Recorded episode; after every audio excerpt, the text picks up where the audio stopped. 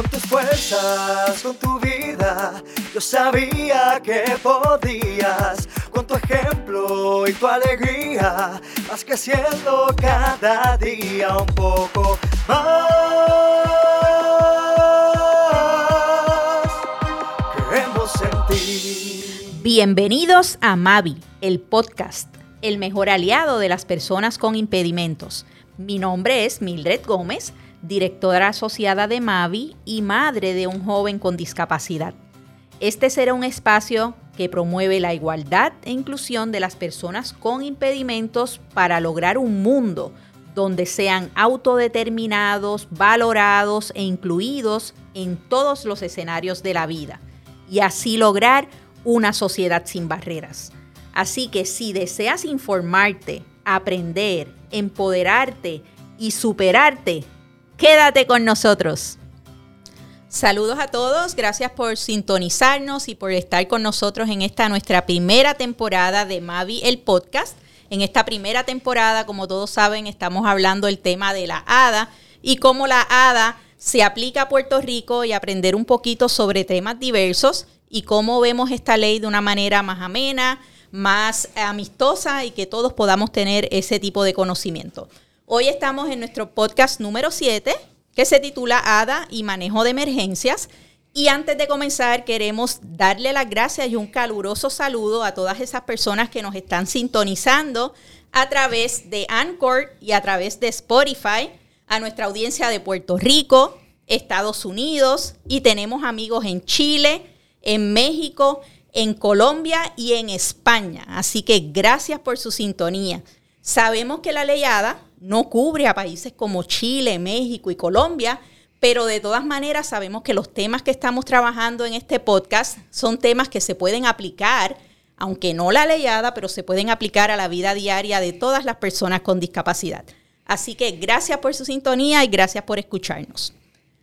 La pregunta hoy es, ¿están las personas con impedimentos cubiertos bajo la ADA en procesos de emergencia?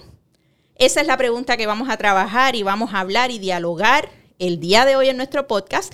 Y por eso tenemos el placer de que esté con nosotros la señora Betsaida Ramos, directora ejecutiva de Mavi y líder de grupos de personas con impedimentos relacionados a los procesos de manejo de emergencias aquí en Puerto Rico. Así que Betsaida, bienvenida. Gracias, muchas gracias. Saludo Mildred, saludo Jimmy, saludo a todos estos seguidores de nuestro podcast, tanto en Puerto Rico como Estados Unidos y, en países fuera. Buenas tardes a todos. Así que estamos muy contentos de tenerte hoy con nosotros en este tema que sabemos que dominas muy bien, que has estado trabajando por muchos años.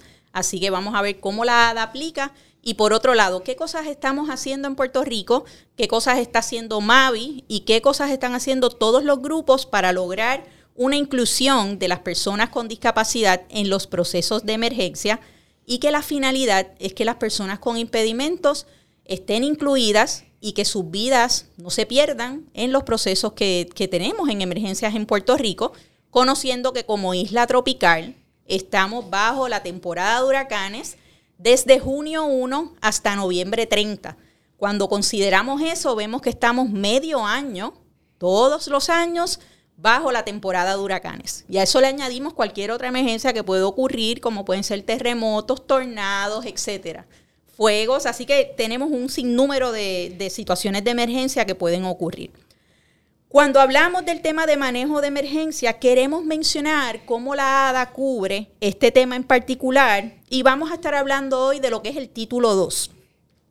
El título 2 de la ADA aborda y cubre todos los programas, servicios y actividades que ofrece el gobierno estatal y el gobierno local. Cuando hablamos del gobierno estatal estamos hablando del gobierno de Puerto Rico y cuando hablamos del gobierno local, pues hablamos de los municipios. Y los eh, gobiernos estatales y locales no son otra cosa que entidades públicas. Estas entidades públicas, ¿verdad? También tienen agencias, tienen oficinas, tienen departamentos, y todos estos están obligados a cumplir con la ADA. Algunos ejemplos que podemos dar de entidades públicas pueden ser bibliotecas públicas, departamentos o oficinas o, como decimos en Puerto Rico, cuarteles de la policía, colegios comunitarios y escuelas públicas, entre otras. Así que esta entidad pública está llamada bajo la ADA a proveer acceso a servicios a todas las personas que van allí a buscar algún recurso. Y cuando hablamos de estas entidades públicas, hablamos de edificios e instalaciones. Todos los edificios, todo el aspecto físico de las instalaciones y de los edificios deben ser accesibles. Pero por otro lado, también tienen que ser accesibles los programas, los servicios, inclusive las actividades que esa agencia realiza para la comunidad en general. Todas estas cosas deben llevarse en un marco de integración o en un marco de inclusión donde no segreguemos a las personas con discapacidad y todos estos servicios, todas estas actividades deben ser inclusivas, que las personas con impedimento puedan estar participando libremente de ellas sin tener unos servicios específicos o segregados para ellos. Por otro lado, también se habla de las barreras entre las políticas y los procedimientos de esas oficinas. La ley ADA requiere que estas entidades modifiquen de manera razonable sus políticas, sus prácticas y sus procedimientos. ¿Para qué? Para permitir la participación plena de los ciudadanos a esos servicios que ofrecen. Y allí, hablando de manejo de emergencia y de huracanes y de refugios, pudiéramos decir que un refugio no permita mascotas, pero sí cambie esa política para que un animal de servicios pueda acceder con su dueño o con la persona con discapacidad a ese lugar. También se habla de comunicación efectiva y esto es un tema que en Puerto Rico ha sonado mucho porque es el tema de los sordos. Tenemos intérpretes de lenguaje de señas. Los sordos conocen y saben que viene un huracán, que viene una situación de emergencia. Todas esas notificaciones y todos esos asuntos se dan bajo una comunicación efectiva para que ellos entiendan. Así que bajo la ADA necesitamos tener intérpretes cualificados, anotadores y dispositivos de asistencia auditiva, entre otros, que no son otras cosas que las ayudas auxiliares.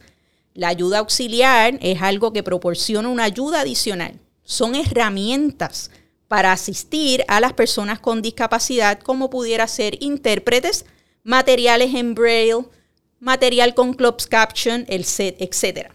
Así que, en resumen, el título 2 abarca lugares, actividades, servicios, programas que juegan un papel importante en la vida diaria de las personas que vivimos aquí en Puerto Rico. Así que hemos tocado algunas de esas áreas, pero no nos debemos olvidar de lo que es el transporte público, las clínicas de salud, hospitales públicos, entre otros, y algo muy importante que vamos a estar hablando el día de hoy, los refugios y las situaciones de emergencia. Así que se deben establecer programas de emergencia y servicios que sean accesibles. Así que por tal razón es que tenemos a Betsaida con nosotros durante este podcast. Y Betsaida, ¿están protegidas las personas con discapacidad bajo la ADA en procesos de emergencia? En la experiencia actual sabemos, ¿verdad?, de que sí, este, eh, la ley los protege, la ley los cobija, la ley ADA es una de varias leyes que existen para proteger a las personas con impedimento y asegurar acceso igual a servicios y recursos en procesos de emergencia. Así que las leyes están, definitivamente están las leyes. Eh, lo que tenemos que estar pendiente y por lo que tenemos que velar es por el cumplimiento de esas leyes, que sabemos que, ¿verdad? En algunos procesos sí puede haber cumplimiento y en otros procesos pues a veces no, lo, no los hay. Y eso lo vamos a estar hablando en detalle durante este podcast, pero queríamos que nos deje un poquito de la historia de cómo Mavi como centro de vida independiente se sumerge en este tema de manejo de emergencia, porque sabemos que tú eres líder y lideras algunos grupos que están relacionados con el manejo de emergencia. Así que cuéntanos un poco, un relato, sé que el relato es largo, pero en resumen, este, lo más importante, ¿cómo Mavi entra en este mundo de manejo de emergencia como centro de vida independiente? Bueno, Mavi entra, ¿verdad? Eh, yo siempre digo que todo lo negativo, dentro de todas las experiencias negativas, siempre surgen cosas positivas. Y María fue un ejemplo de eso, y María fue el, el inicio de Mavi dentro de estos procesos de manejo de emergencia. Así que con María nos vimos obligados, ¿verdad? Viendo la necesidad de nuestra población de tirarnos a la calle, identificar cuáles eran las necesidades de las personas eh, tras, tras el impacto de María en la isla. Y nos dimos cuenta, ¿verdad?, que eh, dentro de esa respuesta que se estaba dando en Puerto Rico, las personas con impedimento, el desastre era de tal magnitud que el personal de manejo de emergencia no daba abasto eh, ni a nivel estatal, ni a nivel federal, ni a nivel municipal. Así que nosotros, pendientes por velar por los derechos de nuestra población, comenzamos a hacer esfuerzos de respuesta, de identificar necesidades, de llevar suministro, de buscar ¿verdad? lo que pudiera necesitar esa persona con impedimento. En nuestros esfuerzos iniciales comenzó Mavi visitando refugio y luego se unen con nosotros inmediatamente, o sea, esa misma primera semana luego del, del huracán, se unieron otras agencias públicas y privadas aquí en Puerto Rico que trabajan con la población de personas con impedimento, que eso fue la Defensoría de Personas con Impedimento, el Instituto de Eficiencia en el Desarrollo, el Consejo Estatal de Deficiencia en el Desarrollo y el Programa de Asistencia Tecnológica de Puerto Rico. Así que nosotros, como cinco agencias, comenzamos a responder eh, y logramos, ¿verdad?, involucrarnos entonces con FEMA y conseguir entonces los, los, suministros a nivel de Estados Unidos, a nivel interno, que necesitaba nuestra población, comenzamos a, buscar esos suministros y a suplirlo. O sea, Besaida, que no sabíamos la devastación que íbamos a tener, Mavi no estaba incluido o no trabajaba, o sí se daban talleres de emergencia, pero una cosa general, y de manera orgánica, luego que pasa el huracán, se comienza a crear este grupo. Correcto. de trabajo. Correcto. Todos estábamos bajo la premisa de que bajo un desastre tú necesitas suministro para tres días. María nos demostró lo contrario. Y cuando salimos a la calle y comenzamos a ver la necesidad, nos dimos cuenta que como país no estábamos listos. Los planes de emergencia no estaban preparados para tomar en consideración las necesidades de la población. Así que cuéntanos, Betsaida, me dice que tu personal salió a la calle junto con estas otras agencias comenzaron a visitar gente, a visitar refugios, que tú recuerdes qué cosa era lo más, eh, la, necesidad mayor que presentaban las personas luego del paso del huracán María aquí en Puerto Rico. La mayor parte de la necesidad de lo que a nosotros, ¿verdad? Aparte de la comida, porque en la comida muchas organizaciones estaban trabajando el aspecto de, de repartir comida, agua, pero en el caso de nuestra población eran los equipos asistivos este, los bastones, las sillas de rueda, eh, las baterías solares para aquellas personas que eran dependientes de equipos para salvar su, su vida. O sea, esos equipos eran de lo más que nos pedían a nosotros y lo que más estuvimos entonces eh, tratando de eh, obtener para poder entonces repartir a las personas con impedimento alrededor de la isla. Y son equipos especializados. Y a mi entender, Mavi no tiene este equipo especializado. Así que, ¿cómo se logra obtener esos equipos para poder suplir esas necesidades de manera inmediata? Colaboraciones. Esto fue colaboraciones, colaboraciones, colaboraciones. Mavi solo no lo podía hacer.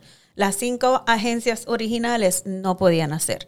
Ahí vuelvo y digo, nos contactamos con FEMA, logramos conseguir el Disability Integration Specialist de FEMA esta persona, ¿verdad? Conocíamos ya a la señora Marcy Roth, que es del Partnership for Inclusive Disaster Strategies, que ella desde Estados Unidos nos contactó con otras organizaciones de Estados Unidos que nos enviaron cosas a Puerto Rico para nosotros poder suplir.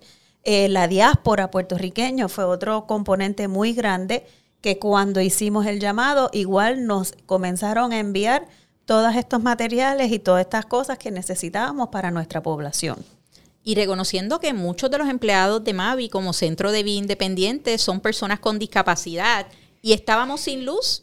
Yo acabo de llegar de una conferencia, de, la conferencia de los centros de vida independiente, el National Conference of Independent Living en Washington, y hoy día nos preguntan, ¿se recuperaron? ¿Cómo están tras el paso del huracán María a años de María?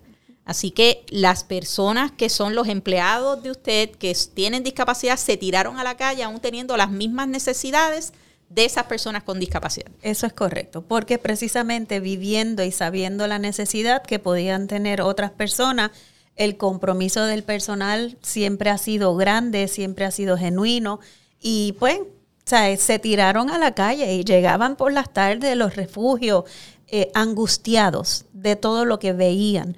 Y esa misma angustia, esa misma eh, apreciación de la necesidad que había, los llevaba a ellos a seguir trabajando, seguir apoyando. Llegamos a ir hasta a casas de personas con impedimento para limpiar, sacarles escombro, para ayudarles para que pudieran regresar a sus hogares y pudieran comenzar a retornar a su normalidad.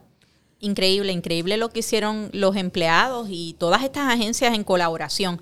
Y se logró su cometido, lograron recibir equipos para poder salvaguardar las vidas de estas personas. Definitivamente, logramos durante esos primeros seis meses luego del huracán María, nosotros logramos impactar, sobre 10.000 familias de personas con impedimento alrededor de Puerto Rico con los diferentes suministros.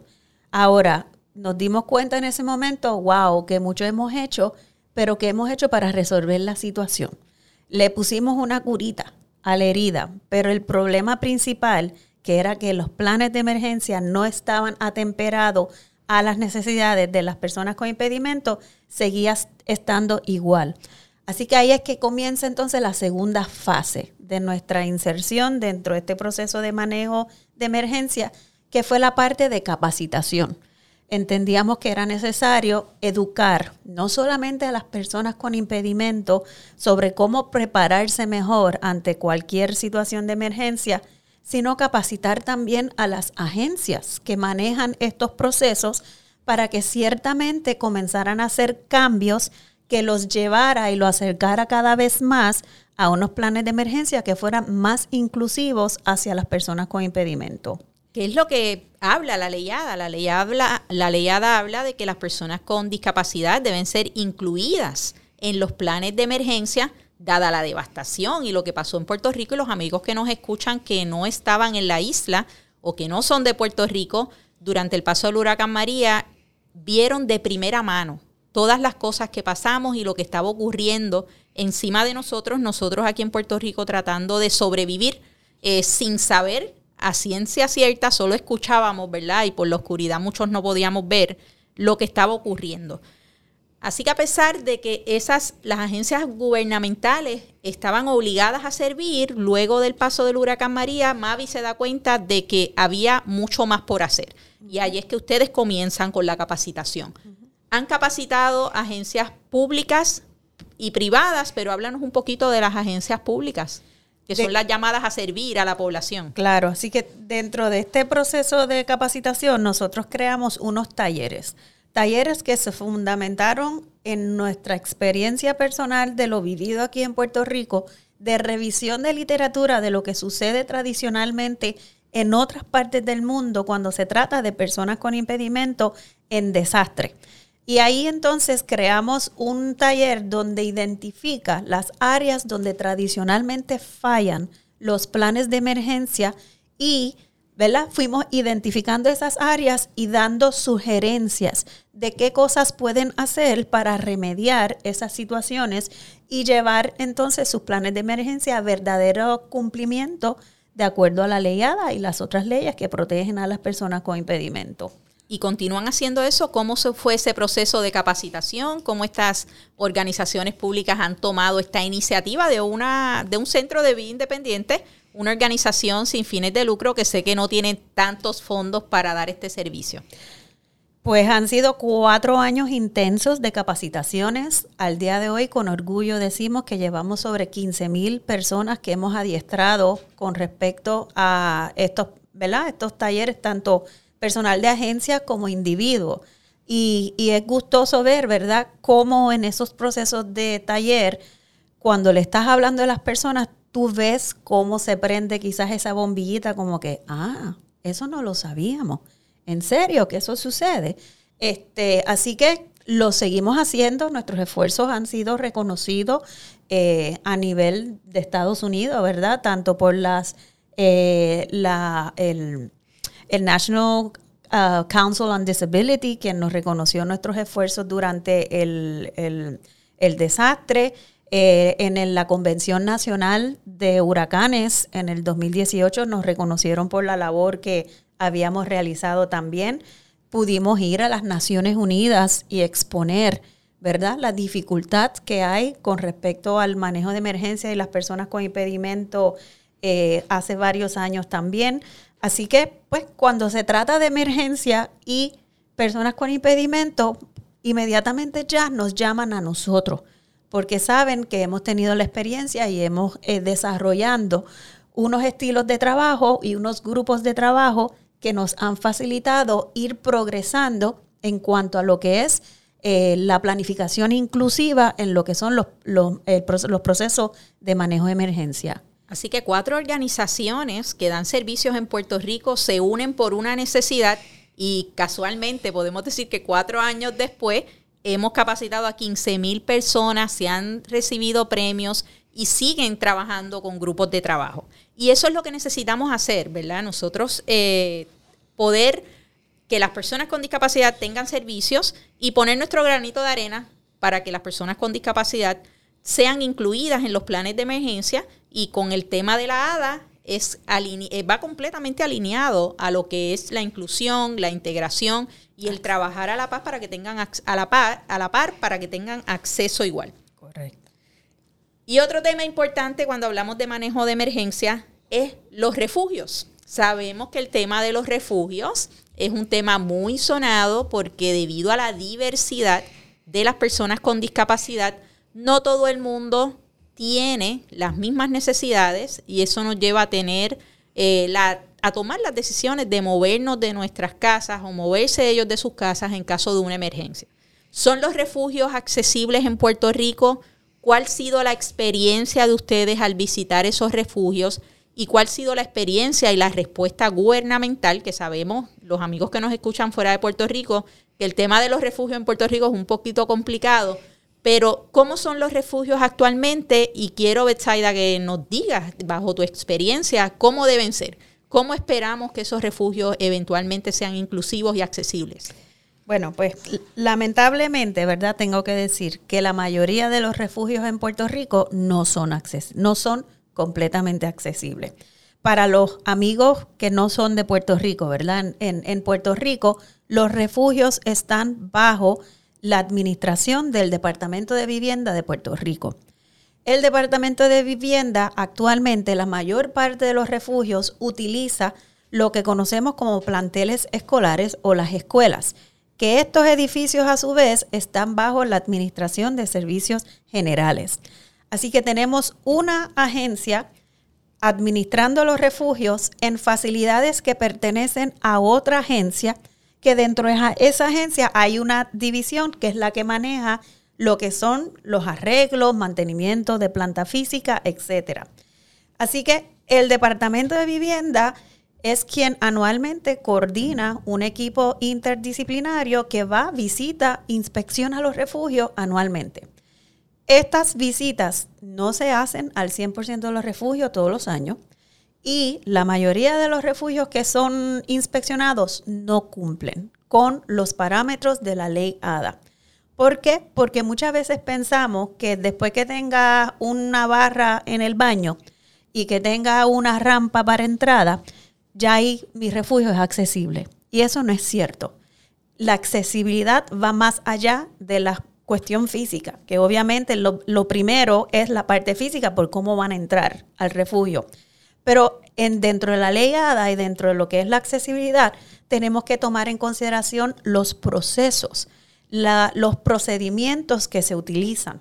Este, esos baños, por ejemplo, las escuelas por lo general no tienen duchas. Las escuelas lo que tienen son baños para el uso de los niños durante el, el proceso escolar. Pues para hacer un refugio, tus baños tienen que ser completamente accesibles. Tiene que haber una ducha que tenga una vía libre para que pueda entrar una silla de rueda y una persona pueda entonces asearse como lo hacen todos los demás, porque de eso estamos hablando, acceso igual. Así que eso es un ejemplo donde vemos que en efecto los refugios no son accesibles. Y esto ha sido año tras año tras año y a pesar de que siguen saliendo los mismos señalamientos, seguimos utilizando las mismas estructuras, que las reparaciones o los cambios no se dan porque yo lo identifico, pero es otra agencia la que tiene que entonces identificar los fondos, hacer las reparaciones, etcétera. ¿Y han hecho ustedes esfuerzos para que esto pueda cambiar y para lograr acceso a, a las personas con discapacidad y educar, que es una de las áreas más importantes? Definitivamente, ¿verdad? Dentro de los esfuerzos que hemos estado haciendo es primeramente, la primera recomendación de vamos a pensar en otras estructuras. En la isla existen otras estructuras que pueden muy bien funcionar como refugio, que no son, necesariamente son las escuelas. Como parte del proceso también, ¿verdad? Le hemos facilitado en estos talleres lo que es el ADA checklist. Le hemos orientado, se le ha entregado, ¿verdad? Copia del, del, del, del instrumento para que cuando vayan a hacer esos, esas inspecciones vayan más allá de lo que es la parte ¿verdad? arquitectónica, de barrera física. Igual, dentro de los procesos de orientación, le hemos hecho la exhortación a las personas con impedimentos. Si usted sabe que usted vive en una residencia que no necesariamente es segura ante los diferentes desastres a los que Puerto Rico está expuesto, usted debe entonces buscar de antemano cuáles son los refugios que están cerca de su comunidad, inspeccione de antemano cuáles son los, los features de accesibilidad. O sea, usted tiene equipo que requiere de planta, tienen planta solar. Usted es una persona que se dializa, tienen cisterna para poder facilitar esos procesos de, diálisis. Así que dentro del proceso, las exhortaciones y las orientaciones se las hemos hecho tanto a las agencias públicas y privadas como también a los individuos, ¿verdad? Porque yo como individuo tengo que empoderarme también para garantizar mi seguridad. Y qué bueno que mencionas el ADA checklist y que han tenido el proceso de educar y de poder enviar el ADA checklist a todas estas personas que están allí eh, trabajando. Como bien tú dices, ¿cuántas agencias de gobierno todas están allí trabajando o deben trabajar en armonía para poder tener refugios accesibles. A todos los que nos escuchan, les recordamos que entren a la página del Centro de la Hada del Noreste, northeastada.org. Allí van a encontrar información valiosa en español relacionada a la hada en un lenguaje sencillo y en un lenguaje fácil de entender. Igualmente pueden llamar si tienen alguna pregunta relacionada a la hada al 787-758-7901 para si necesitan alguna pregunta, aclaración o alguna asistencia técnica.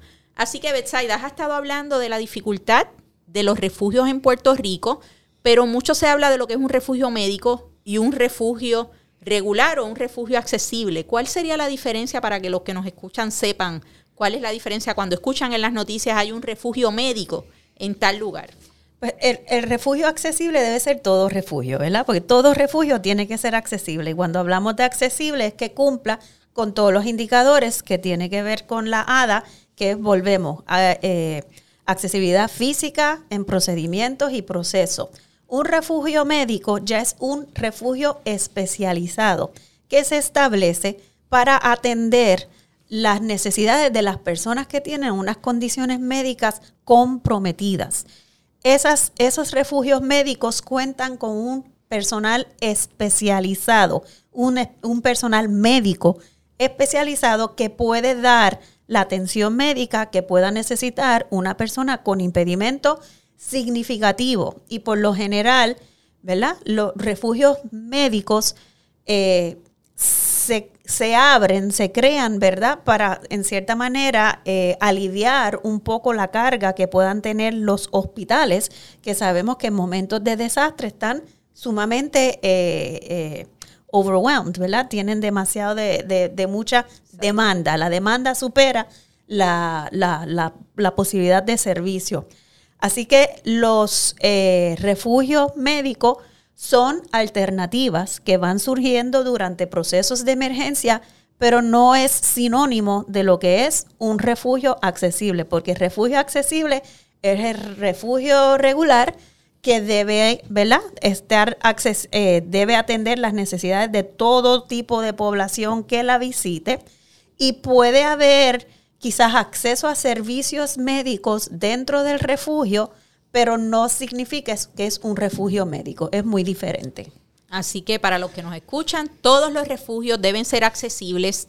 Son lugares donde las agencias de gobierno, tanto estatal como local, brindan servicios, brindan servicios de emergencia a las personas que llegan allí porque están en riesgo y necesitan estar en lugares seguros durante los procesos de emergencia. Y también tenemos los refugios médicos, que son refugios más especializados para esas personas que necesitan equipos de tecnología, equipos eh, ventiladores, concentradores de oxígeno para poder mantener su vida sabiendo que Puerto Rico tiene una situación de, de la energía eléctrica, una situación seria que eso pone en riesgo la vida de las personas con discapacidades. Y Betsaida, dentro de todos estos esfuerzos, sé que hay unos grupos de trabajo, grupos de trabajo de personas con impedimentos que están trabajando arduamente para lograr eventualmente este acceso a servicios a las personas con discapacidad y que durante los procesos de emergencia estas personas sean incluidas. Háblanos un poquito de los Core Advisory Groups y cómo los grupos se han formado a través de la isla y haz una, un llamado a esas personas que quieran colaborar y participar. Claro que sí. Los Core Advisory Groups, los grupos eh, eh, asesores, ¿verdad? Eh, que es la traducción en español, son una iniciativa que originalmente trajo a Puerto Rico, lo trajo FEMA. así que lo mismo que estuvimos haciendo en Puerto Rico, que trajo, ¿verdad? Surgió, como dijo Mildred, de manera orgánica a través del concepto que trae eh, FEMA, se amplió significativamente. Así que de cinco agencias que originalmente estábamos colaborando juntos, eventualmente llegamos a ser hasta cerca de 30 organizaciones. Organizaciones públicas y privadas que trabajan con la población con impedimento, ¿verdad? Eso es lo que nos puede diferenciar los Core Advisory Groups de otros grupos de recuperación que han surgido, eh, que son muy buenos luego del, huracán. Los Core Advisory Groups eh, atienden específicamente la necesidad de las personas con impedimento, la constituyen organizaciones públicas. Dentro de nuestros grupos tenemos a personal de manejo de emergencia, tenemos a personal del Departamento de Salud, tenemos eh, representantes del Departamento de Vivienda y organizaciones privadas eh, participan también, como son los centros de vida independientes, como MAVI, SEBI, eh, eh, Paralyzed Veterans en Puerto Rico. O sea, existen otras organizaciones que cuando después de María todas nos activamos, pero cada cual estaba trabajando al garete en, en su esquinita, ¿verdad? Ahora estamos todos organizados, estamos distribuidos por regiones, alrededor de las mismas 10 regiones que tiene manejo de emergencia en Puerto Rico y juntos nos vamos activando para identificar necesidades, aunar recursos y hacer llegar los recursos y la información y el conocimiento donde hacen falta.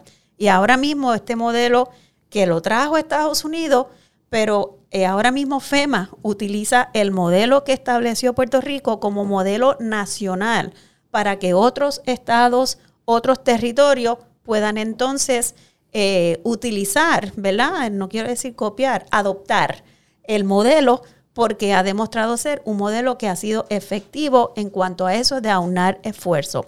Así que personas con impedimento o personal que trabaje en, en agencias se interesan ser parte de esta iniciativa y ser parte del proceso de cambio a favor de las personas con impedimento en procesos de emergencia, comuníquense con Mavi al 787-758-7901. Excelente, así que queremos que ese modelo sea multiplicado, sea multiplicado para que muchas personas puedan ser impactadas y al final que las personas con discapacidad tengan acceso a servicios en los procesos de emergencia. Cuéntanos, ya estamos casi terminando, así que cuéntanos algún logro que hayan tenido con todos estos esfuerzos que están haciendo desde el 2017.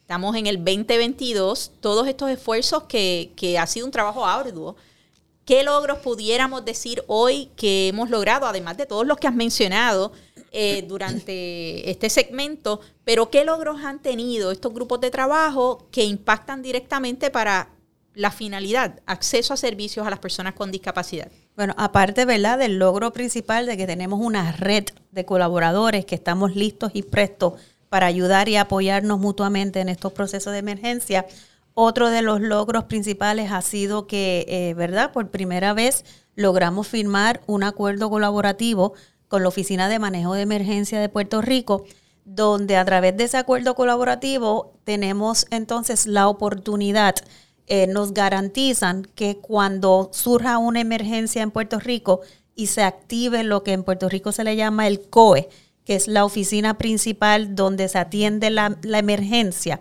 eh, pues gracias a eso, eh, ¿verdad? Gracias a Dios, los CAGs tienen una silla dentro de la mesa de Mass Care. Así que cuando se activa el COE, cuando llegan allí todas las agencias de vivienda, salud, familia, este, pues dentro de esa mesa de Mass Care están los CAGs.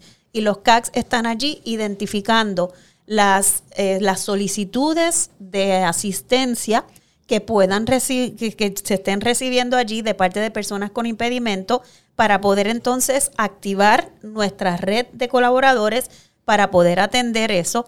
Pero aparte de eso, estamos allí presentes durante esos procesos donde se están discutiendo, donde se está planificando ese proceso de respuesta, eh, pues estamos allí velando y levantando la bandera cuando se toma una decisión, dejando saber el posible impacto, ya sea bueno o negativo, que puedan tomar, tener esas decisiones sobre la vida de las personas con impedimentos en Puerto Rico.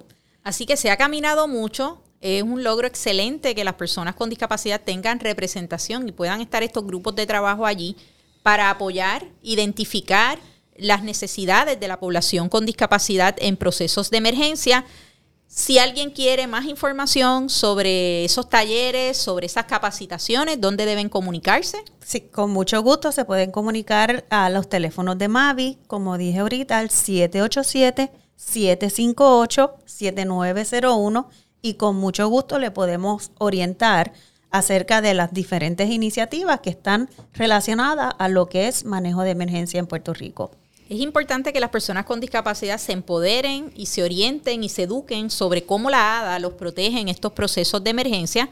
Y de igual manera, en el título 2 exige que las organizaciones públicas gubernamentales a nivel estatal y local cumplan con estos requerimientos para lograr acceso a servicios a las personas con discapacidad en procesos de emergencia. Importante que esto incluye la planificación y la preparación, así que todos estos procesos de promociones, todos los procesos educativos que se dan antes de que ocurra un fenómeno o una emergencia, recordando que seguimos en la emergencia del COVID-19, que tenemos emergencias como los huracanes y mencionábamos ahorita, que los podemos predecir, pero existen emergencias que no se pueden predecir, como por ejemplo los terremotos, y por tal razón necesitamos estar preparados nosotros y al igual las agencias gubernamentales también para poder prestar los servicios de manera equitativa.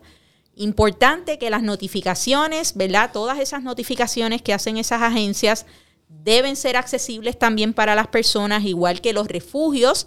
Hoy hablamos que todos los refugios deben ser accesibles y debe haber acceso también no solamente a los edificios de manera física, sino a todos los servicios que sabemos que se mueven en un refugio para una emergencia, así que todos esos servicios que se ofrecen para esa población deben ser accesibles. Así que gracias Betsaida por estar con nosotros, han hecho mucho, los felicitamos por todo este esfuerzo arduo de todos estos años para lograr acceso en los procesos de emergencia y ya están hechos unos expertos entonces en, en manejo de emergencia siendo un centro de vida independiente.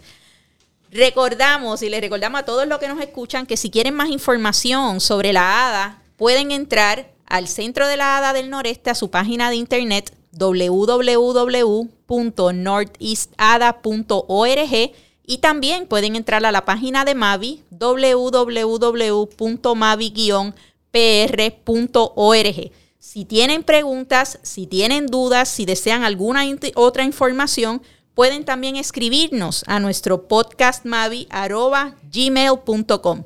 Y recuerden que todo lo bueno comienza sin barreras. Si encuentras interesante nuestro contenido, recuerda compartirlo. Suscríbete desde tu plataforma favorita y déjanos tus 5 estrellas en iTunes. Síguenos en nuestras redes sociales y comunícate con nosotros a nuestro email podcastmavi.gmail.com. Y recuerda que al igual que Mavi, tú también puedes ser aliado de las personas con impedimentos para lograr la verdadera inclusión.